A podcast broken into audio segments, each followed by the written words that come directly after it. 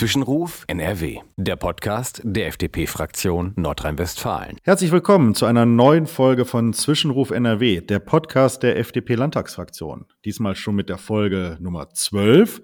Mein Name ist Marcel Hafke, ich darf hier der parlamentarische Geschäftsführer sein und zu Gast endlich wieder nach der Sommerpause der Fraktionsvorsitzende der FDP im Landtag, Henning Höhne. Herzlich willkommen. Vielen Dank. Hi Marcel. Wie erholt bist du denn aus der Sommerpause gestartet?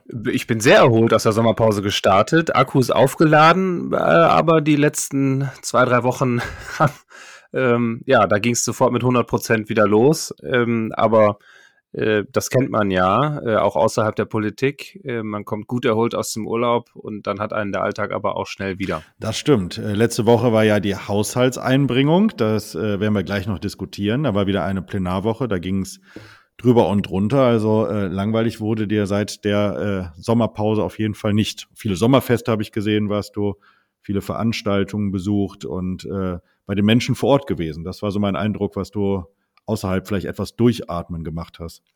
Ja, genau. Aber das, das gehört ja auch dazu und das macht ja auch Spaß und ähm, gerade ähm, auch mit der Pandemie, die sich manchmal weit weg anfühlt, aber in Wahrheit ja gar nicht so weit weg ist und gar nicht so lange her ist, äh, muss ich ja sagen, ähm, machen mir diese, diese Vororttermine ähm, bei den Orts- und Kreisverbänden in der Partei, aber auch bei Verbänden ähm, wirklich wieder viel Spaß und ähm, das Treffen von, von alten Bekannten, das Kennenlernen von neuen Leuten und die Ideen, die dann dabei einfach entstehen oder äh, ja, wo wir ja dann auch in der Politik aufmerksam gemacht werden auf Dinge, die vielleicht nicht so gut laufen, das gehört einfach zwingend mit dazu und ähm, da bei allem Terminstress äh, muss ich sagen, äh, es hat mir doch sehr gefehlt und ich freue mich, dass wir da wieder in einem normalen Modus sind.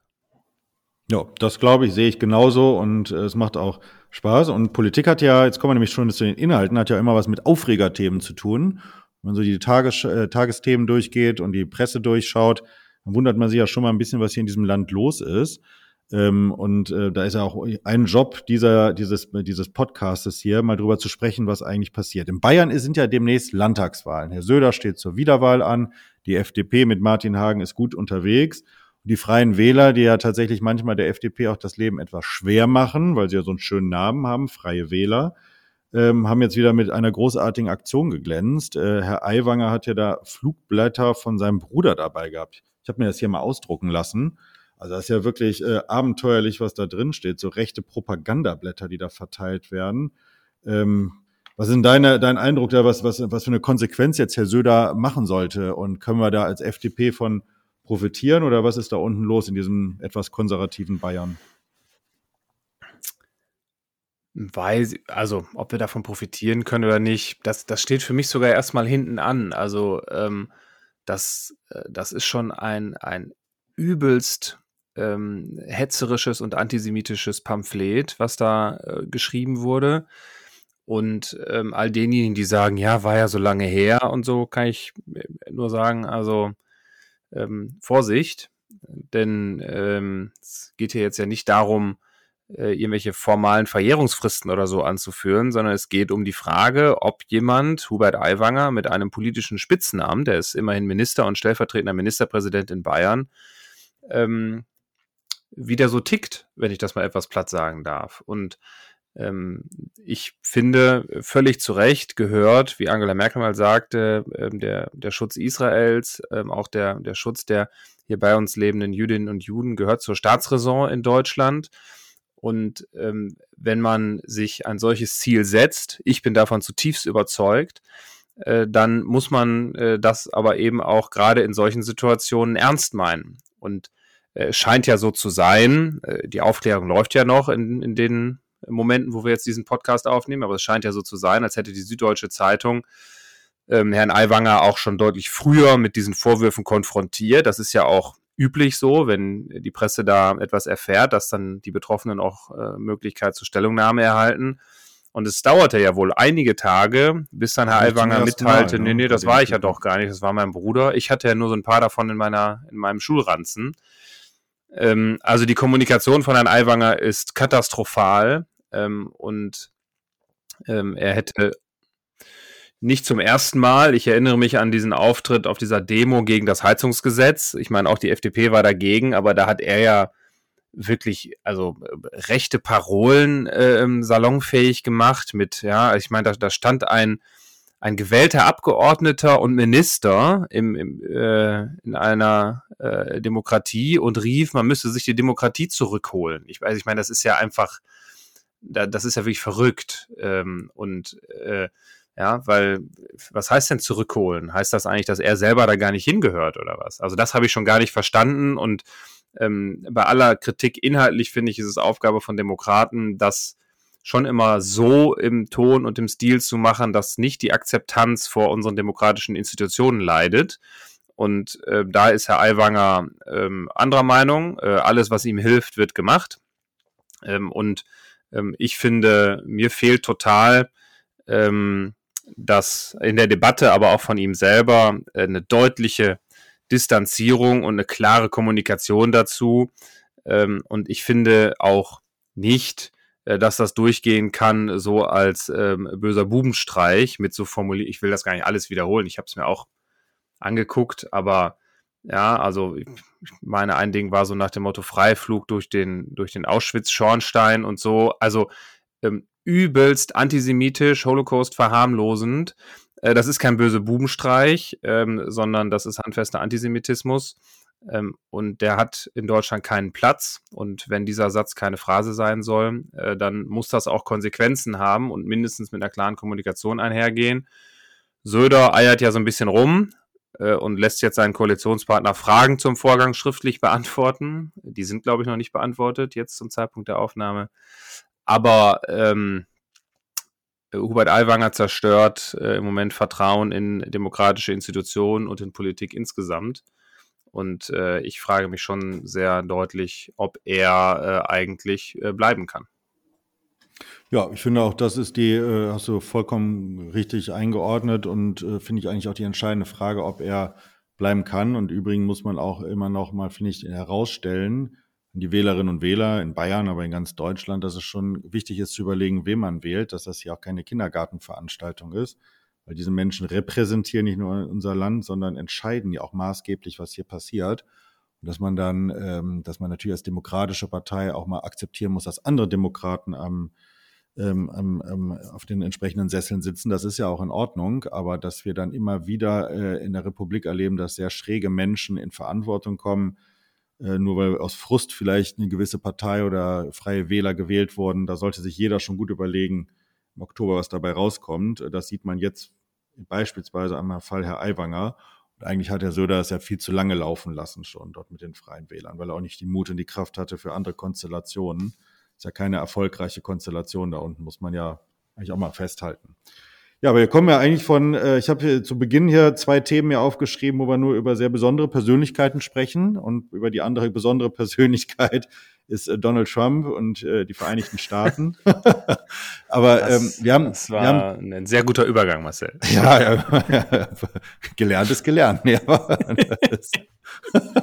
also ich finde, äh, finde ja eine Sache, die wir ja hier schon zwei, drei Mal hatten und das sollten wir so weiter äh, fortsetzen, weil ähm, du bist nicht nur ein großer Amerika-Fan, sondern ja auch hast ja Verbindungen in die Vereinigten Staaten und wir haben ja eine, als Deutschland eine enge Verbindung nach Amerika und das ist ja für uns ein wichtiger Partner und ich finde das ja auch nochmal wichtig, dann in so einem Podcast immer einzuordnen, was passiert. Deswegen würde ich mal einfach äh, vorschlagen, Feuer frei. Was ist denn dein Eindruck, was gerade in den Vereinigten Staaten passiert? Also Stichwort Donald Trump. Wie sehen nach wie vor die Chancen aus? Als wir das letzte Mal gesprochen hatten, das ist jetzt ein paar Monate her über das Thema, hattest du ihm ganz gute Chancen nach wie vor eingeräumt, auch Kandidat der Republikaner zu werden. Die Demokraten werden ja wahrscheinlich Joe Biden aufstellen. Äh, sehen wir da eine Wiederholung von vor ein paar Jahren Biden gegen Trump oder was ist da dein Eindruck? Hilft ihm das Gerichtsverfahren aktuell oder schadet es ihm? Also eine kurze Einordnung ist, glaube ich, für die Zuhörerinnen und Zuhörer gar nicht so schlecht. Hm. Das ist eine eine Million Euro Frage. Also, äh, ich meine, die Zahlen, die kann jeder sehen. Äh, Donald Trump in den Umfragen weiterhin vorne. Ähm, und das ähm, trotz ähm, ja, der, äh, der Aufnahmen äh, des, des sogenannten Mug-Shots, also der, der Personaldatenerfassung bei der Polizei.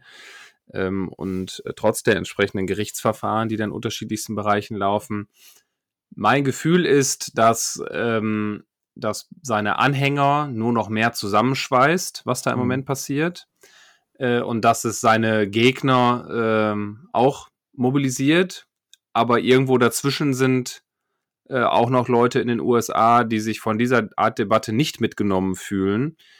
Und diese, diese Mitte, ähm, die ist bei dieser Debatte, glaube ich, ein Stück weit sogar außen vor. Also ein stark polarisiertes Land, eine stark polarisierte politische ähm, Debatte. Aber äh, ich habe oft das Gefühl, es scheint auch, ähm, so jetzt meine Beobachtung, es scheint auch in einer gewissen Bubble dann zu bleiben in den, in den USA. Äh, das ist für beide Parteien, Republikaner wie Demokraten, eine Herausforderung und ein Problem. Ähm, Sicherlich müssten sich auch alle anderen republikanischen Interessenten für das Amt fragen, mein Gott, warum kriege ich eigentlich nicht mehr PS auf die Straße gegen einen, ich meine, das ist die konservative Partei, Law and Order. Und da wird ein Typ ähm, angeklagt in unterschiedlichsten äh, Bereichen mit seiner ganzen Truppe, äh, Giuliani und Co., alle mit dabei. Und trotzdem, der, der ist gar nicht bei den Debatten dabei und trotzdem äh, führt der in den Umfragen, also es ist ja auch ein Armutszeugnis für alle anderen Kandidatinnen und Kandidaten stimmt, bei den Republikanern. Ähm, und äh, bei den Demokraten ist es doch schlussendlich ja. dann auch so, also selbst eine Mehrheit der Demokraten in den USA sind der Meinung, Joe Biden ähm, ist zu alt für eine weitere Amtszeit. Also auch da ähm, ja, ist es, ist es schwierig, also eine ganz besondere Situation. Mein Gefühl ist, dass viele in dieser Mitte, die ich gerade beschrieben habe, die eben nicht so direkt Teil der, der großen Bubble ist, dass viele in dieser Mitte eigentlich äh, auf, auf so eine Art neuen Obama warten. Also ähm, hm. jemanden, der gefühlt so ein bisschen neu dazukommt. Jemanden, der, der eben nicht schon immer da ist und nicht schon seit, seit 30, 40, 50 Jahren mit dabei ist, sondern eben etwas frischer. Und ähm, das schaffen beide Parteien äh, in den USA nicht. Und das ist, äh, glaube ich, eigentlich der große Fehler äh, von, von beiden Parteien. Das galt schon beim letzten Mal, als Joe Biden aufgestellt wurde bei den Demokraten. Das galt auch, als die Demokraten Hillary Clinton aufgestellt haben, ähm, was ja auch für viele so wirkte, als, als würde sie jetzt nicht aufgestellt, weil sie die Beste sei oder die Zukunft verkörpern würde, sondern als würde sie aufgestellt. Ist, ne? Ja, ne, genau. So, jetzt, jetzt bin ich dran. Ich habe lang genug gewartet und äh, ich ich kann ja menschlich den Wunsch nachvollziehen, aber es war dann eben auch für viele politisch nicht so, nicht so richtig überzeugend.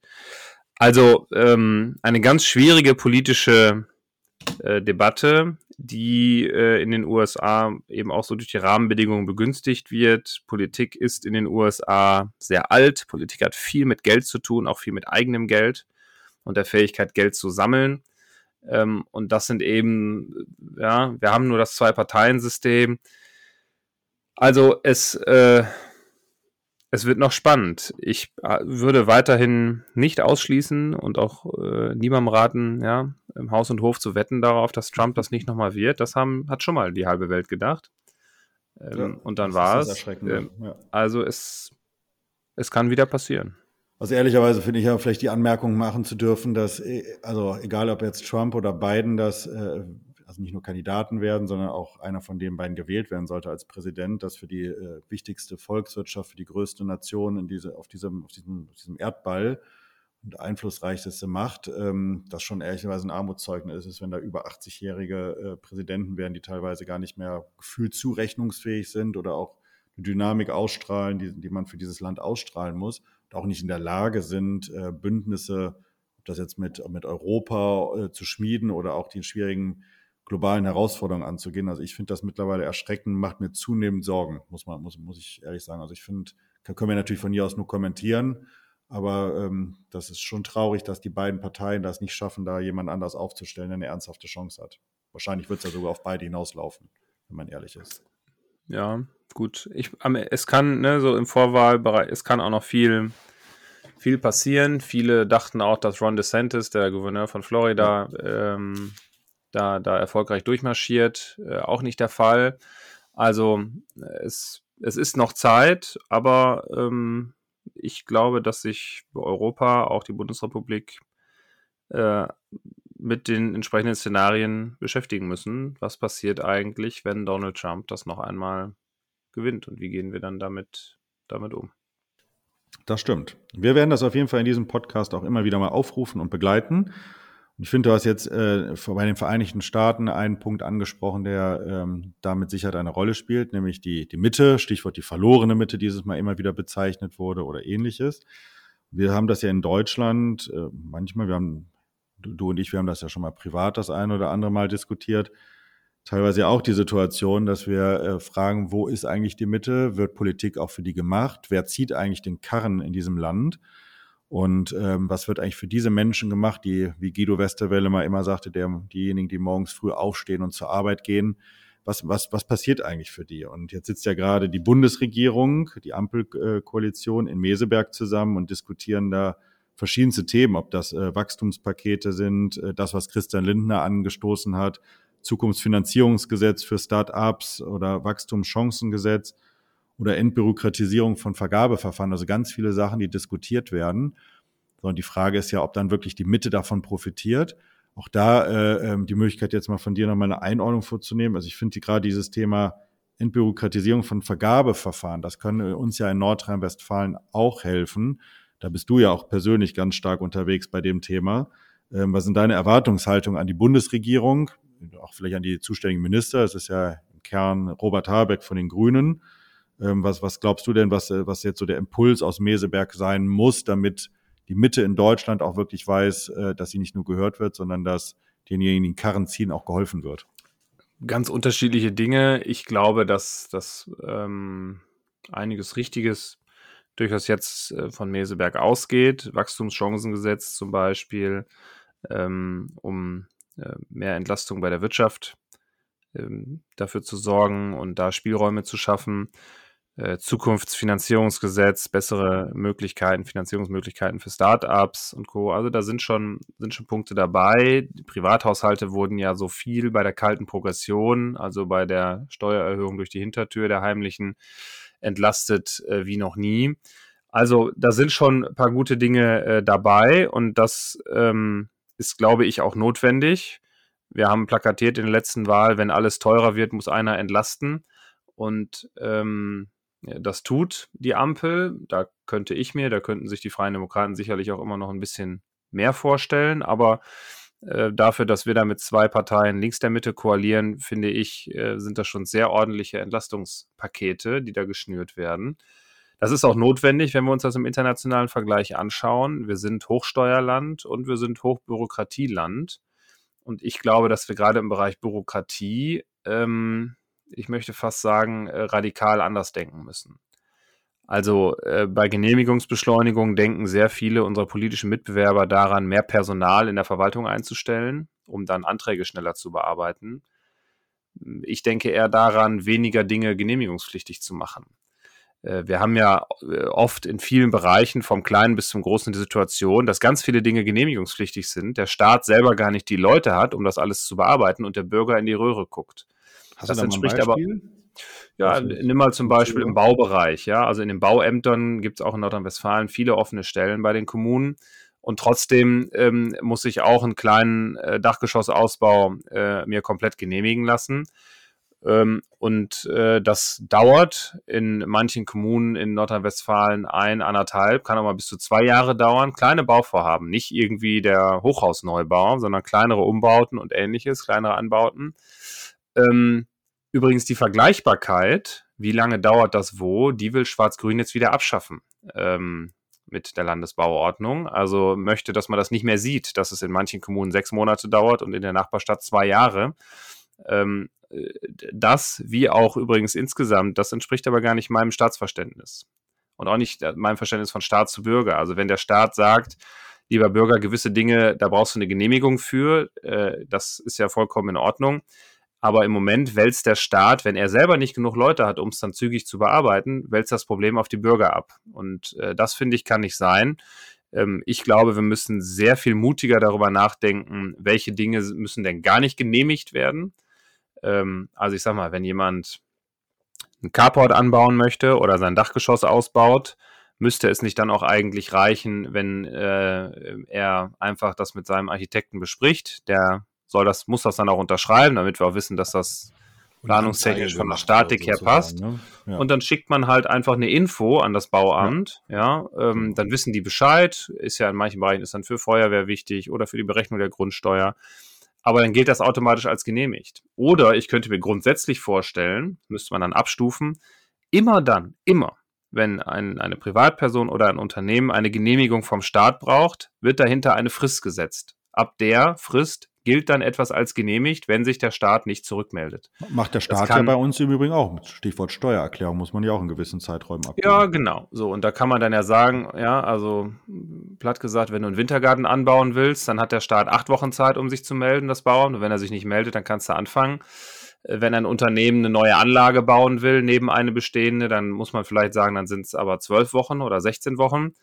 Aber ähm, ich, ich, meinem Staatsverständnis entspricht es ähm, nicht, dass der Staat sagt, wir haben nicht genug Leute, da muss der Bürger halt länger warten, sondern da muss man eben den Staat handlungsfähig halten. Da muss er sich auf das konzentrieren, was wirklich groß und, und wichtig ist.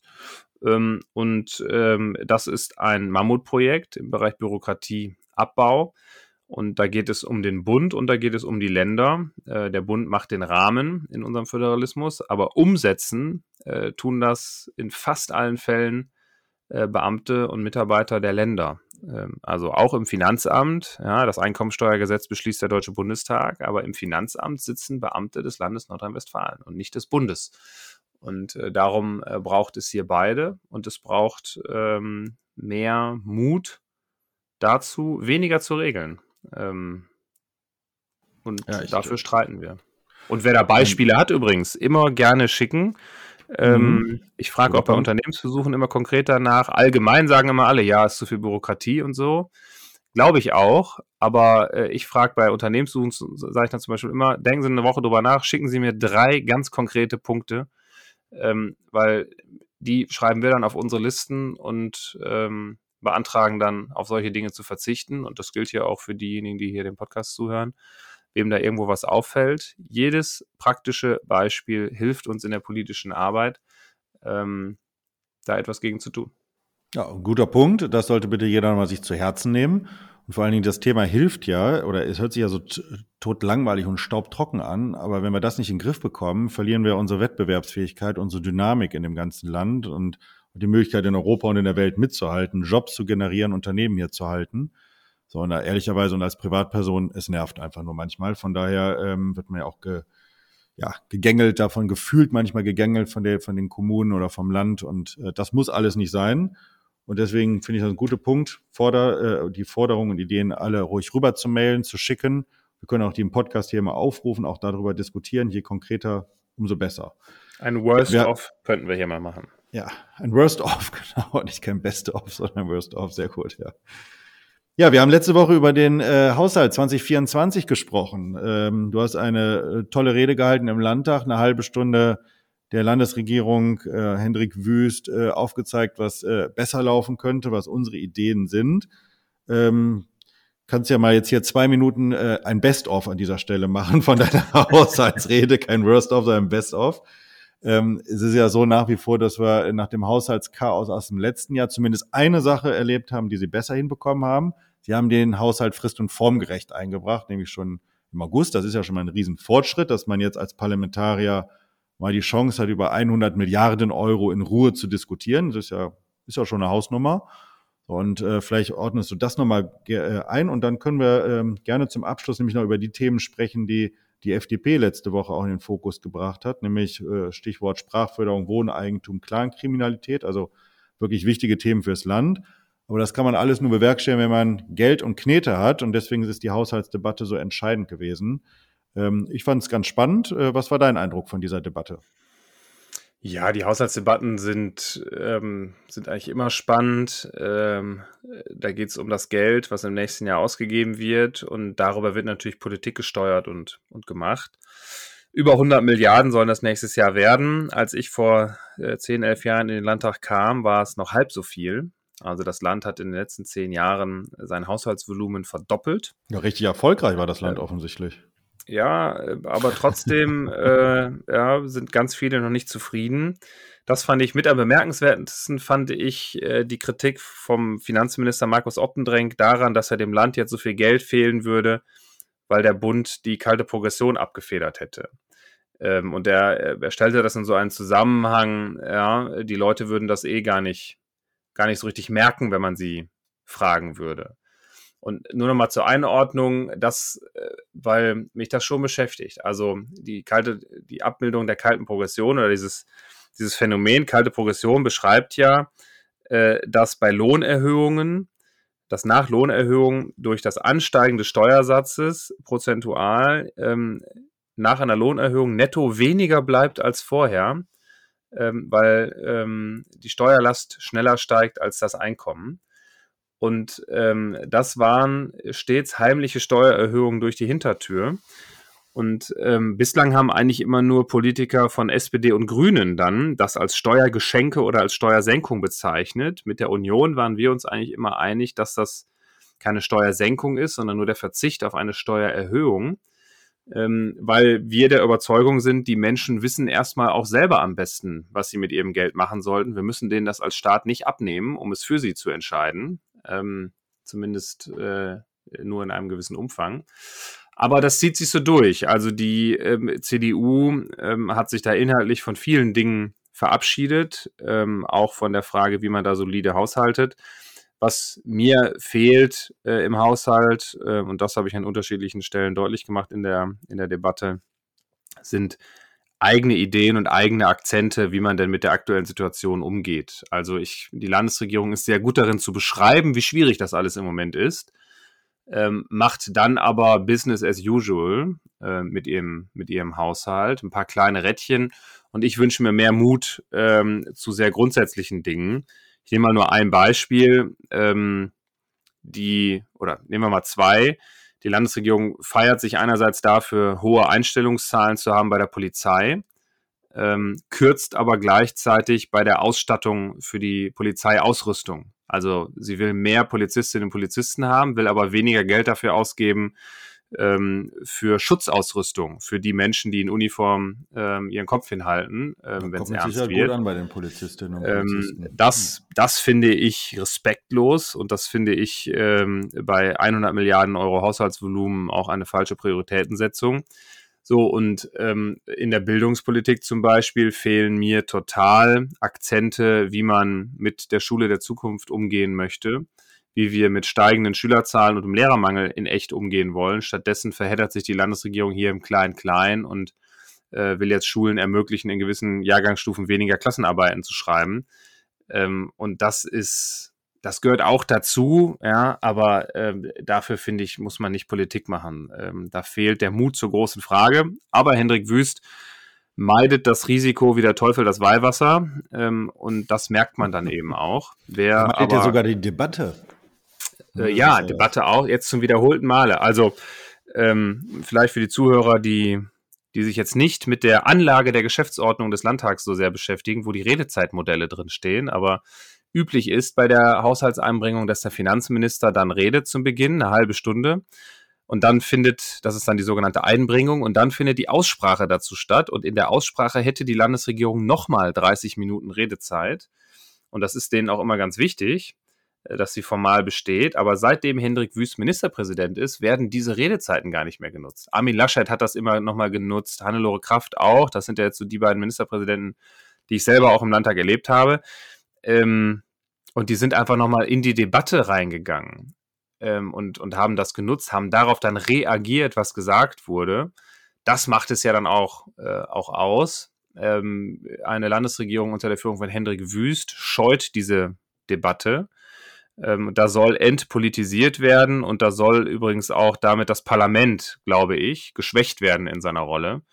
Äh, und das halte ich für, für eine ganz gefährliche Entwicklung spricht aber auch nicht unbedingt dafür, dass Hendrik Wüst von dem Kurs dieser Landesregierung überzeugt ist. Denn sonst würde er ja äh, sich eigentlich in die Debatte schmeißen müssen, um den eigenen Kurs auch zu verteidigen und die eigene Arbeit. Ja, wahrscheinlich ist er nur davon überzeugt, äh, dass er der richtige Ministerpräsident ist, aber von Inhalten nicht überzeugt, von die, die er geht, weil sonst würde er in den Diskurs gehen. Das ist äh, und verteidigen und äh, aufzeigen, für was er brennt. Also das ist, äh, ich kann das ja nur bestätigen. Ich finde das echt traurig, dass ein Ministerpräsident nicht in der Lage ist, eine Debatte im Parlament zu bestehen und zu führen und sich auch mit den Fraktionsvorsitzenden, anderen Parlamentariern auseinanderzusetzen. Das ist äh, der Kern der Demokratie. Aber wir, wir werden ihn treiben. Das, davon bin ich felsenfest von überzeugt.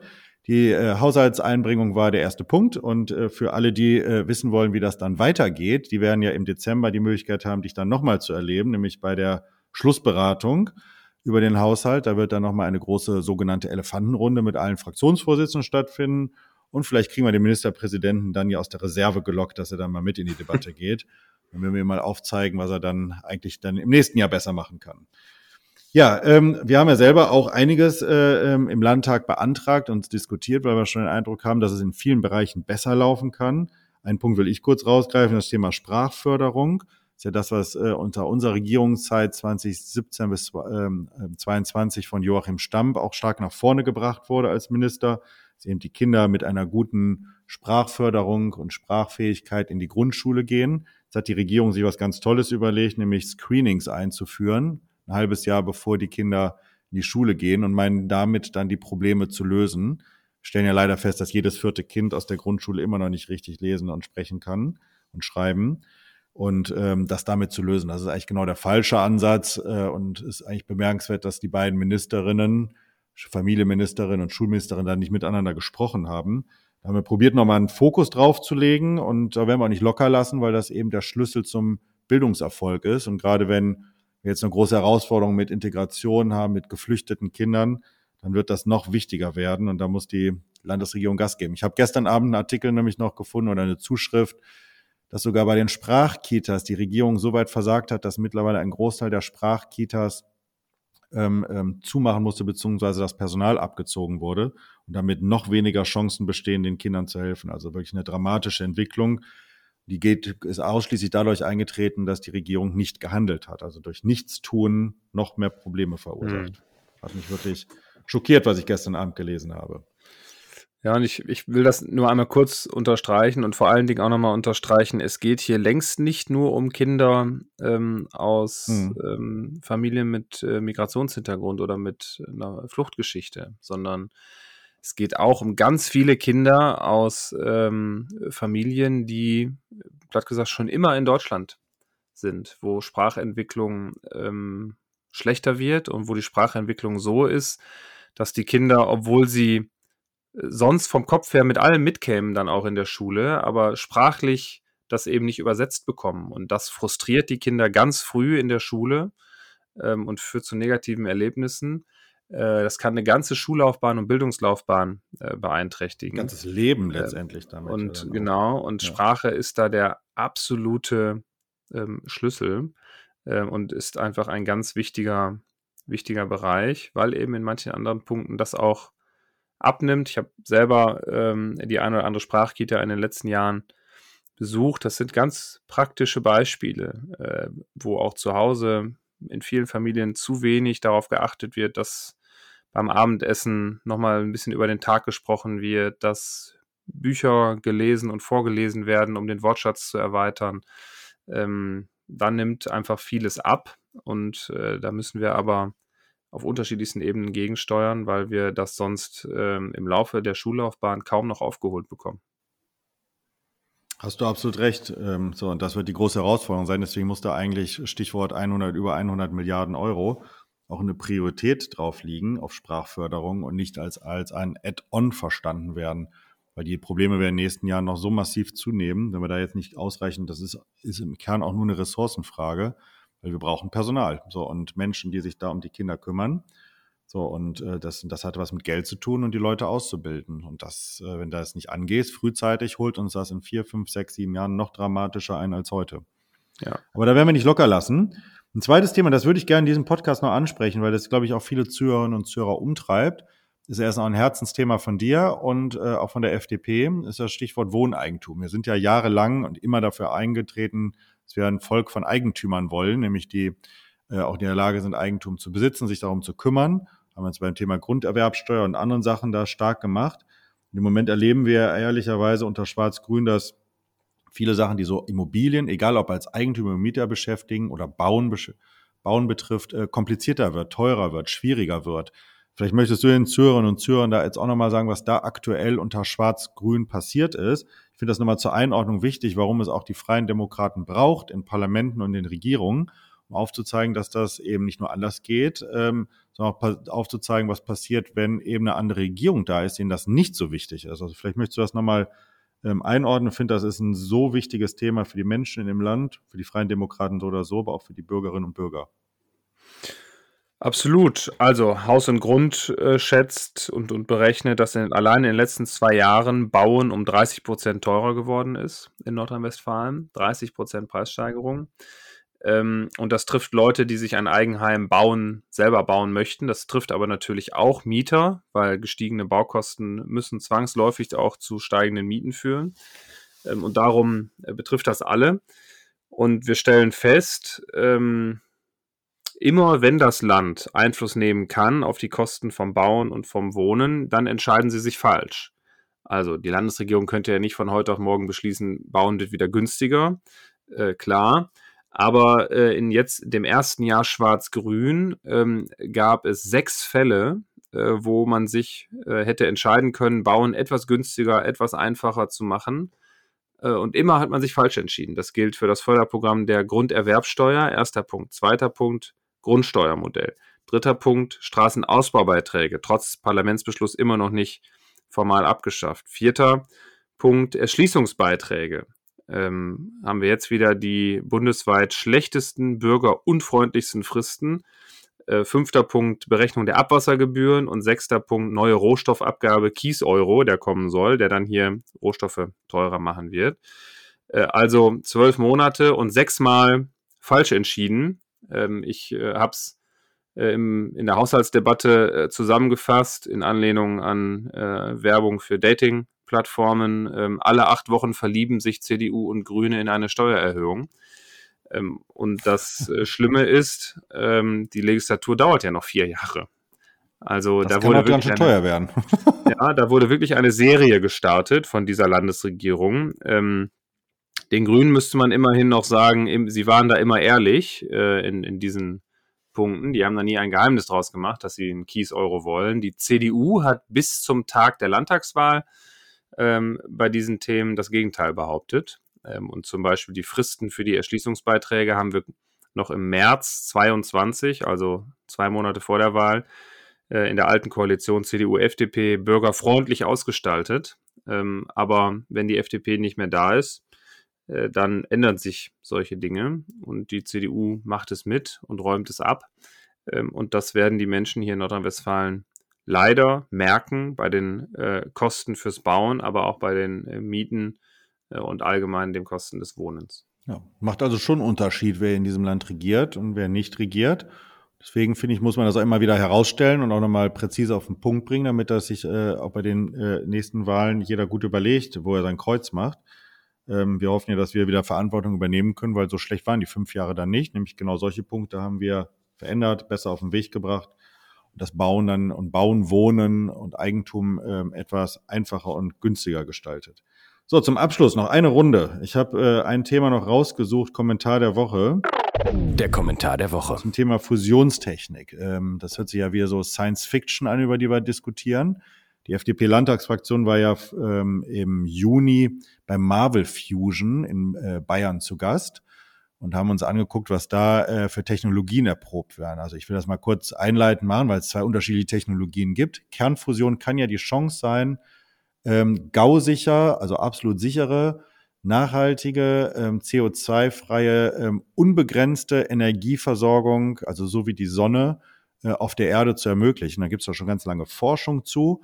Einerseits mit Magneten, das ist das, äh, dieses bekannte IFTA-Projekt in Frankreich. Ehrlicherweise muss man wahrscheinlich eingestehen, dass diese Technologie so nicht kommen wird und auch gescheitert ist. Und es eine zweite Technologie gibt, mit einem Laser nämlich ranzugehen, die sich in den letzten Jahren entwickelt hat. Und die ist mittlerweile marktreif geworden, um das mal so zu beschreiben. Vereinigten Staaten, äh, Microsoft und ähnliches gehen jetzt in die Pilotphase. Und da hat ähm, ähm, Angela Freimuth ja im Landtag zugeredet für uns da gab es einen Kommentar darunter, ähm, den ich einmal vorlesen will und dann können wir über die Idee der Freien Demokraten sprechen, was wir gesagt haben, was wir in NRW dazu machen wollen. Ähm, und zwar hat da Noah geschrieben, stabile anhaltende Fusion mit dem Zwecke der Energieversorgung ist aktuell reinste Science Fiction und bleibt es auf absehbarer Zeit mit höchster Gewissheit auch. Ehrlicherweise, wenn man da mit den Wissenschaftlern in München gesprochen hat, die sagen, haben uns gesagt, in fünf Jahren schaffen sie es, einen Reaktor zu bauen, der funktioniert und wollen den jetzt erproben. So und ähm, ich fand ja eigentlich toll, was wir jetzt da letztens äh, beantragt haben. Du hast ja auch in der Presse dich dazu geäußert. Und äh, vielleicht willst du nochmal, weil du auch zum Stichwort äh, Industriestrompreis ja viele in den letzten Tagen in der, in der Presse kommentiert hast und auch zur Energieversorgung grundsätzlich nochmal sagen, wie könnte denn die Chance sein, äh, in Nordrhein-Westfalen da voranzugehen und vielleicht auch die Energieversorgung auf ganz andere Beine zu stellen und nicht alles nur mit Windrädern zu versehen? Kurze Antwort.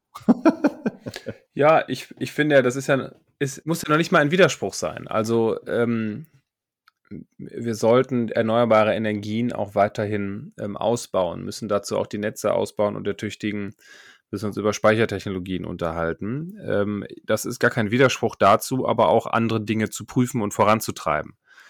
Und ähm, ich würde mit Blick auf die menschliche Geschichte einfach immer sehr davor warnen, ähm, wenn äh, jemand sagt, das ist doch eine Technik, die kann nicht funktionieren, weil, nur weil sie das bislang nicht getan hat. Also das ist ja nun wirklich Kern von Erfindung und Innovation, dass dann auf einmal Dinge funktionieren, die vorher nicht möglich waren. Und wenn ich mir angucke, was äh, jetzt über Flugtaxis gesprochen wird, da hätte man vor 15 Jahren wahrscheinlich noch drüber gelächelt. Also da sollten wir offen sein und da sollten wir optimistisch sein. Ähm, und bei Kernfusion, das äh, haben wir ja nicht irgendwie für uns in der FDP alleine ausgerechnet, sondern da haben wir ja mit Wissenschaftlern gesprochen, die sich damit beschäftigen und die daran glauben und die davon überzeugt sind. Und das Unternehmen Marvel Fusion, was du gerade genannt hast, ähm, was einige Kolleginnen und Kollegen ja besucht haben in, in München, ähm, wird jetzt mit ähm, ersten Testanlagen äh, in die USA gehen. Ähm, da konnte nämlich Geld dafür gesammelt werden und da gab es auch eine Forschungslandschaft, die das offen aufnimmt. Und ähm, da scheint es also Leute zu geben, äh, die daran glauben und die da optimistisch sind.